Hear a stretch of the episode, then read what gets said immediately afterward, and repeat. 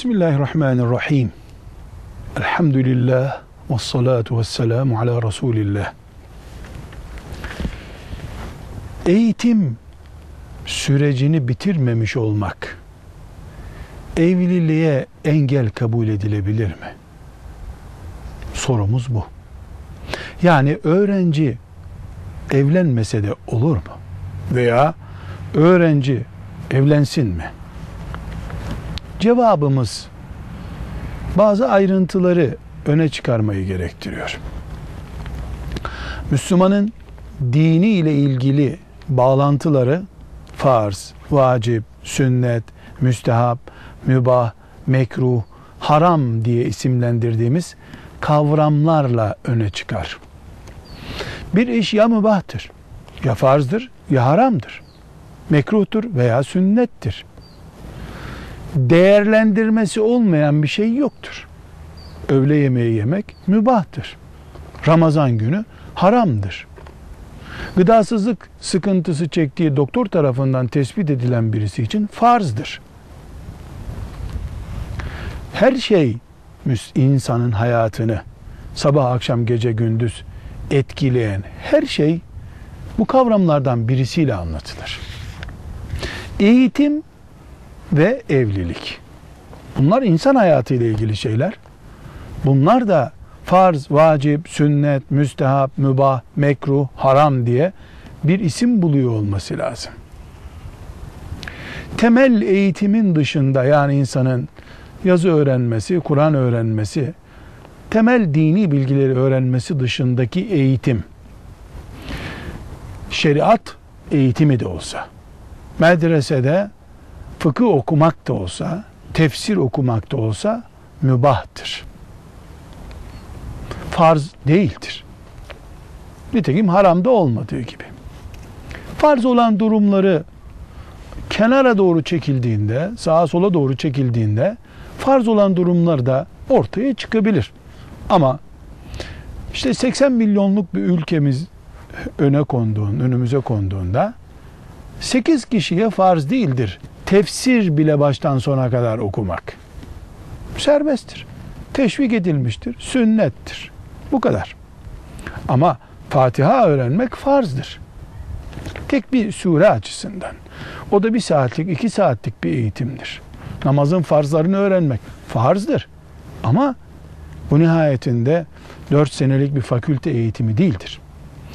Bir insanın dört yıl fakültede lisans yapması, daha sonra şöyle master, doktora vesaire yapması, on yıl okuması asla farz değildir.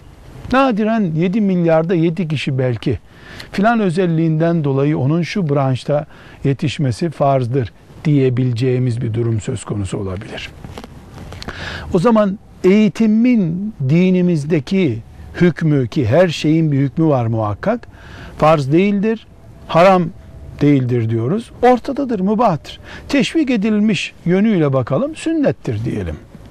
Peki evlenme için ne diyeceğiz? Evlilik nedir? Bu da mübahtır. Serbest bir konudur. Kim için? 14 yaşında bir çocuk için. 16 yaşında öyledir. 17 eh öyledir. 20 dur.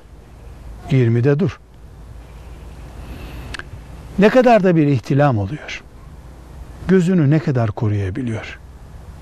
Düşüncelerinde ağırlıklı konular neler? Ona göre 20 yaşında bir gencin evlenmesi farz mıdır, vacip midir, sünnet midir diyeceğiz. Evlilik sıradan fakültede tahsil görmek gibi değil. İnsanın elinde olmayan, Allah'ın yarattığı, imtihan için vücuda koyduğu bazı sıkıntıların sonucu gereken bir ihtiyaçtır. Büyük oranda 20'den sonra, yaşı 20'den sonra kızların da erkeklerin de evlilikleri sünnet düzeyinden vacibe, vacipten farza doğru yükselir. Hele hele kızların, erkeklerin bedenlerini Adem Aleyhisselam'dan beri görülmemiş metotlarla birbirlerine teşhir ettikleri, dünyanın insanoğlunun cinlerden bile göremeyeceği kadar korkunç bir göz kirliliğine şahit olduğu bir dönemde insan bedeninin en ince ayrıntılarının bile gözlerin içine merceğine sokulduğu bir zamanda evlilik büyük oranda farz düzeyindedir. Şimdi son noktaya gelebiliriz. Eğitim mübahtır dedik. Sünnet olabilir dedik. Evlilik belli bir yaştan sonra farzdır dedik. Mecburidir dedik. Bir mübah uğruna farzlar çiğnenebilir mi? Bir insan akraba ziyaretine gideceğim diye cuma namazını terk edebilir mi? Tıpkı bu soru gibi bu da.